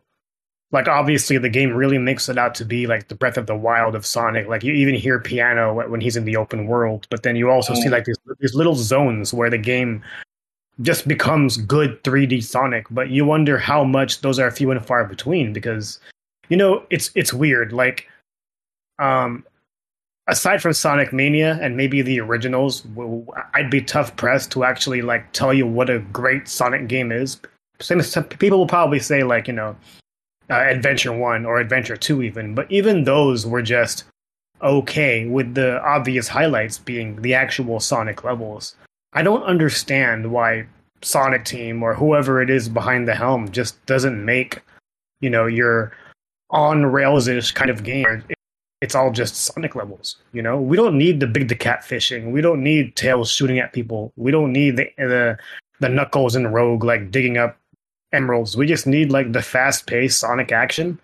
And I mm-hmm. don't see why they don't just give just that to us, you know. But yeah. again, like this is a game that's setting itself up to be not really con- not really controversial or not really bad, more like divisive. Because I do think this game has some promise based on what we've seen, but I just hope they take their time with it. I know it says holiday, but I hope that means like Valentine's Day. You know, so mm-hmm. we'll see. I think the reason why the Sonic games have a lot of alternate characters and such to play as is because they it takes a lot of work to make a a 3D game for Sonic to run through really fast in. Mm-hmm. And so have other characters that don't run as fast or do other things. And that's extra content. Mm-hmm. Even if it's not very good or interesting. Look at uh, Sonic the Hedgehog, you know, 2006. Where you had to play through all these other characters and it was just a miserable game. Yeah, no one's yeah. talking about that game. yeah. And like the weird thing is, uh, the, it, it's not just that the game released broken. It's like they actually released a downgraded version of what they were apparently developing. Um, because there are like you know gameplay trailers from when that game was you know still in development and going out. Like even the graphics were a downgrade. It's yeah, it's it's easy to make a game look as good as possible mm-hmm. up to the point that you have to actually release it and make it yeah. run well. Yeah. That's where you get people complaining about downgrades because mm-hmm. they're generally working on these games on PCs, mm-hmm. and so the the the downgrade is to make it run well on the platform, mm-hmm. each platform, and so they have to you know make certain adjustments, that kind of thing.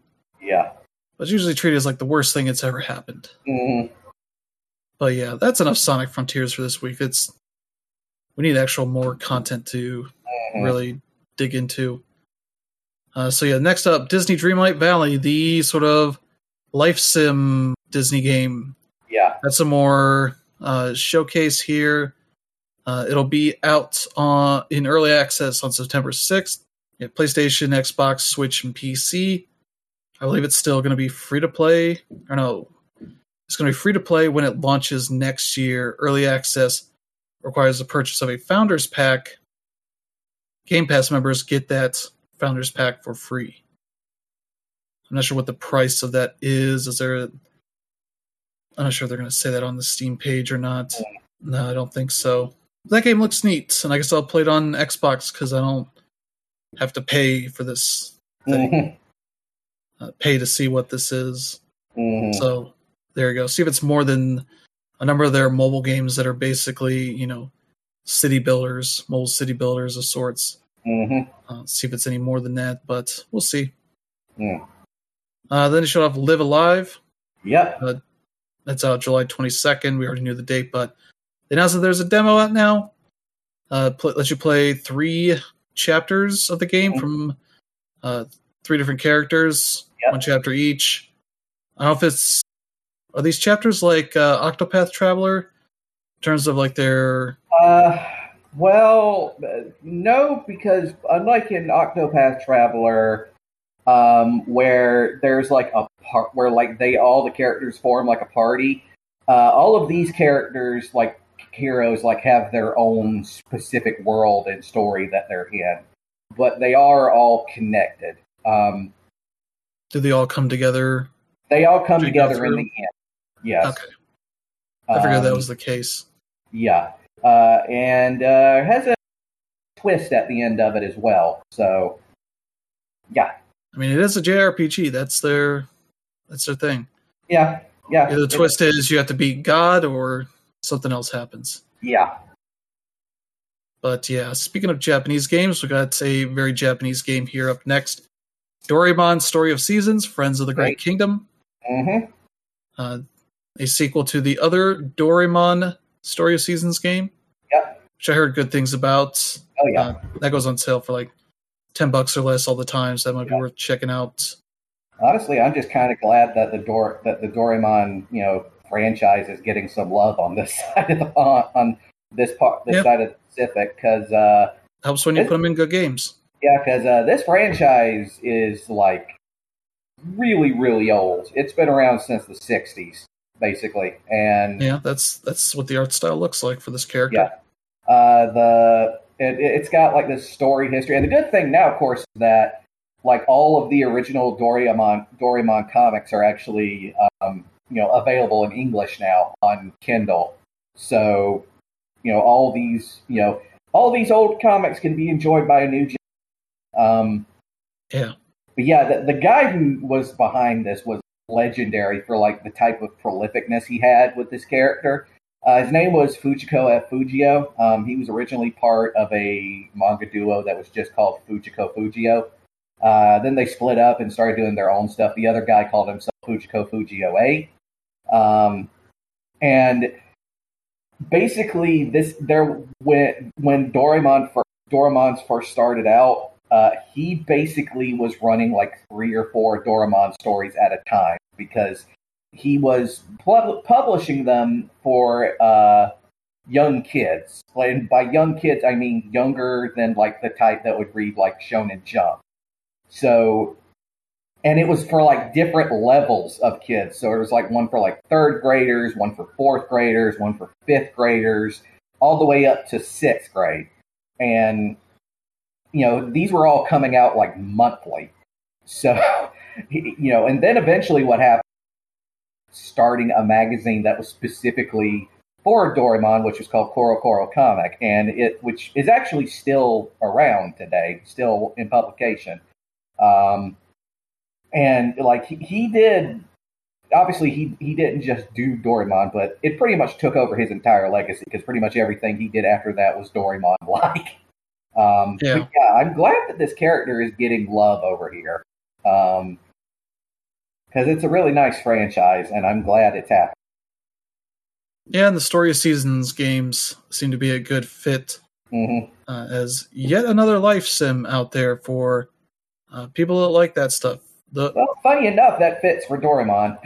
yeah, most of Doraemon's stories are very slice of life esque, with uh, the fact that you know the kid Nobita is always trying to get Doraemon. He's like, no, get you know, so Doraemon got like a gadget that I can. work with. So Doraemon, you know, reaches into his little stomach pocket and pulls out some weird little gadget, and that's pretty much Yeah. the formula of all those stories, basically.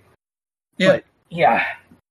If you are were a big fan of Harvest Moon or Animal Crossing back in the day, hmm you are feasting with all of the games that are in this genre now, Oh yeah. and how much better they are than the usual Harvest Moon game now. hmm Uh, so yeah, there you go. Uh, let's see. Next up here.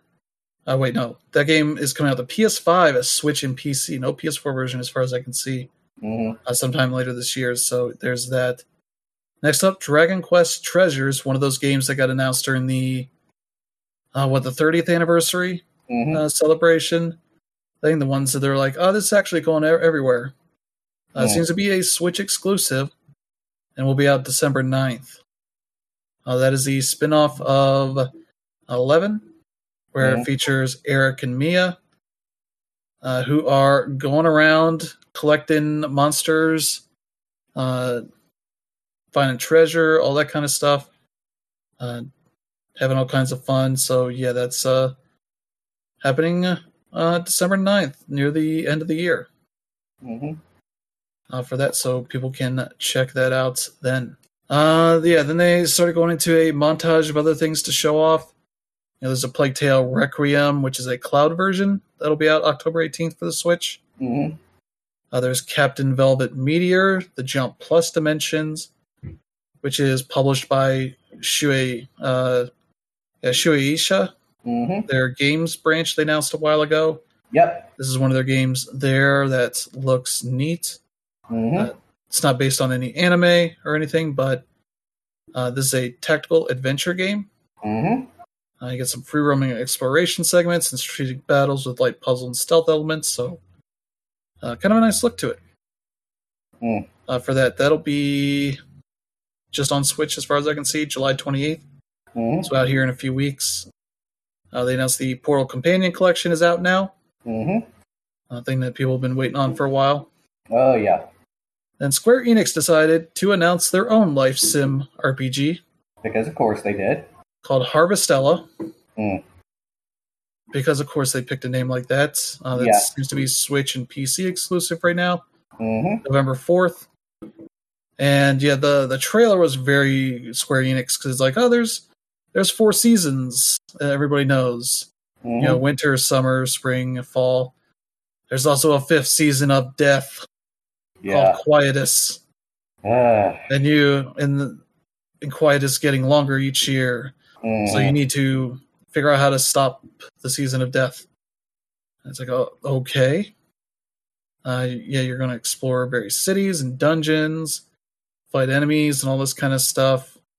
Uh, you also got your daily life stuff, you know, planting vegetables and fruits and grains and all that, Mhm. get crafting materials and all that kind of stuff. So you wanted uh, one of those kind of games, but uh, Final Fantasy is hell, there you go.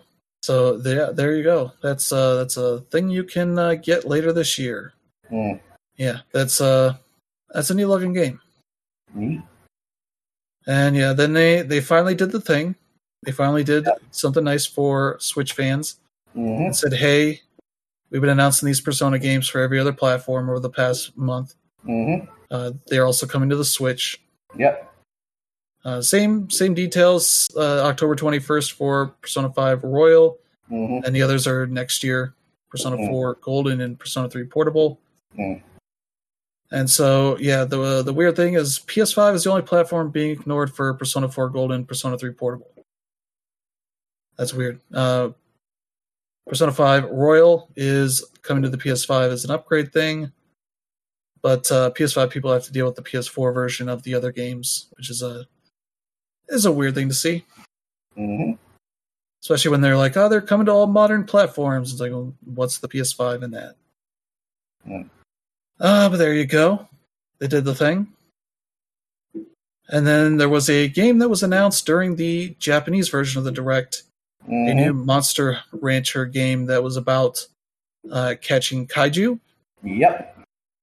I guess is related to Ultraman Mhm.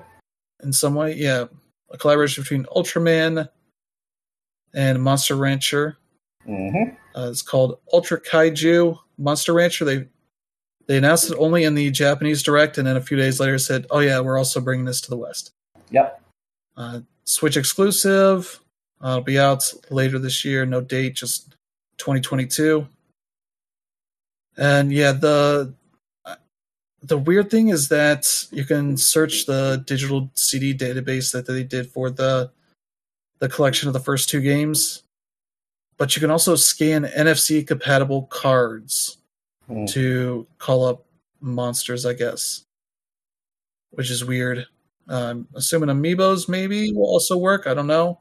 Mhm. Uh, it's it's a whole weird setup here, but yeah, you're just raising and training your own kaiju. Yep. I guess they're called Ultra Kaiju because they keep writing it over and over again in this press release. Uh, but yeah, they have over 200 types of kaiju to be discovered. Yep. And so there you go, a Monster Rancher game with a bunch of kaiju that you can catch and use to fight. So there's nowhere else to go from there. I mean, like part of the reason why that was part of the Japanese presentation is because the rancher never really uh, hit here. So there's that. Mhm. Yeah, but there are games in this list that aren't exactly like huge sellers either. Mhm. Like Doraemon's not necessarily going to be a huge Western release either. Uh, stuff like that. But yeah, that's uh, it was like the one difference. We were like, oh, this is going to be only in Japan. That's annoying. Mhm. to figure out how to get it. I think it's going to be this is going to be one of those Asia releases that gets an English uh, English dub in there, English translation for you know the general Asian release. So, hmm so there you go. That was the direct. That was pretty solid. Yeah, I mean, like I, I mentioned uh, b- before we talked about it, like I thought there was a wealth of information that was that was the pretty solid here, and like I pretty much listed out what I thought would happen, and I also thought that we'd probably only get one of these things, but we ended up getting a bunch. Like I was thinking Persona would show up here. Um, I was thinking um, Mario and Rabbids would show up here in some ways, and we also got a few surprises like uh, um, Super Mar- Super Bomberman R two. Um, like the, the original that, that came out during launch was a game that was pretty much bare boned, but this one looks like it has a whole, whole lot more content. You know, NieR:Automata, um, as well as um, uh, Dragon Quest Treasures were also uh, surprises that I, I look forward to seeing more of. And yeah, it was a pretty solid presentation. Uh, Portal coming out like you know right then and there was cool. And eventually, once I get my, once I actually have some time to play Live A Live, um, I look forward to that. Um, I mean, the one thing if you want to if, if you want to nitpick, we were missing is uh, Bayonetta. like you wonder if that even still exists anymore. But yeah, aside from that, it was a solid presentation. We got a mix of stuff that's coming out in the immediate future this winter and like some stuff even next year, like uh, Lorelei and the Laser Eyes. So I don't know. I feel like online there was like some chatter about this being pretty useless. I mean, I don't know. As far as Nintendo Direct Mini goes, it's solid, and I still would expect at least one or two more regular directs before the year ends. And who knows? Um, I remember I forgot whether it was a couple weeks ago or last week where I thought it was weird where um, Atlus um, announced uh, the Persona stuff online like the way they did. Like it makes you think uh, that this presentation was actually supposed to be earlier, but something happened that forced it later. I'm not sure, but um, yeah, the, the Persona series is perfect on Switch. Um, I'm considering getting Persona 4 Golden for the fourth time and maybe actually playing it. But uh, who knows? Like I said, a wealth of information here, all good information. But I do look forward to uh, Nintendo's actual presentation soon, especially since we are expecting more updates, more anticipated games coming out in the very near, near future. So yeah, it was solid. Yeah, I don't think Bayonetta would have been on this because that is a Nintendo published game. hmm Uh, that's they don't typically consider their uh, their games that they're publishing as you know third party. I mean, Mario and Rabbids is also published by Nintendo, isn't it? I know it's Uh, Ubisoft. Ubisoft. but- huh. That's why it goes on sale all the time. True, true, true. There's that. That's the the death knell for like a Bayonetta. It'll be on sale like once a year if you're lucky for twenty percent off. Mm. But uh, yeah, that is gonna do it for this week. Uh, we'll be back next week with a new slate of news. Hopefully, uh, some better news here. Less developers getting harassed by stupid people on the internet and shitty people. So, Mm. but yeah, thank you to Brandon Danner for joining this week. We'll be back next week with a uh, new slate of news. If you enjoy the show, feel free to let friends and family know Mhm. uh, to check it out and select strangers that uh, will not uh, harass you for Yeah. talking about a podcast. Mhm. Uh, so, yeah, thank you everybody for tuning in. Uh, we'll see you all next time. Have a good one.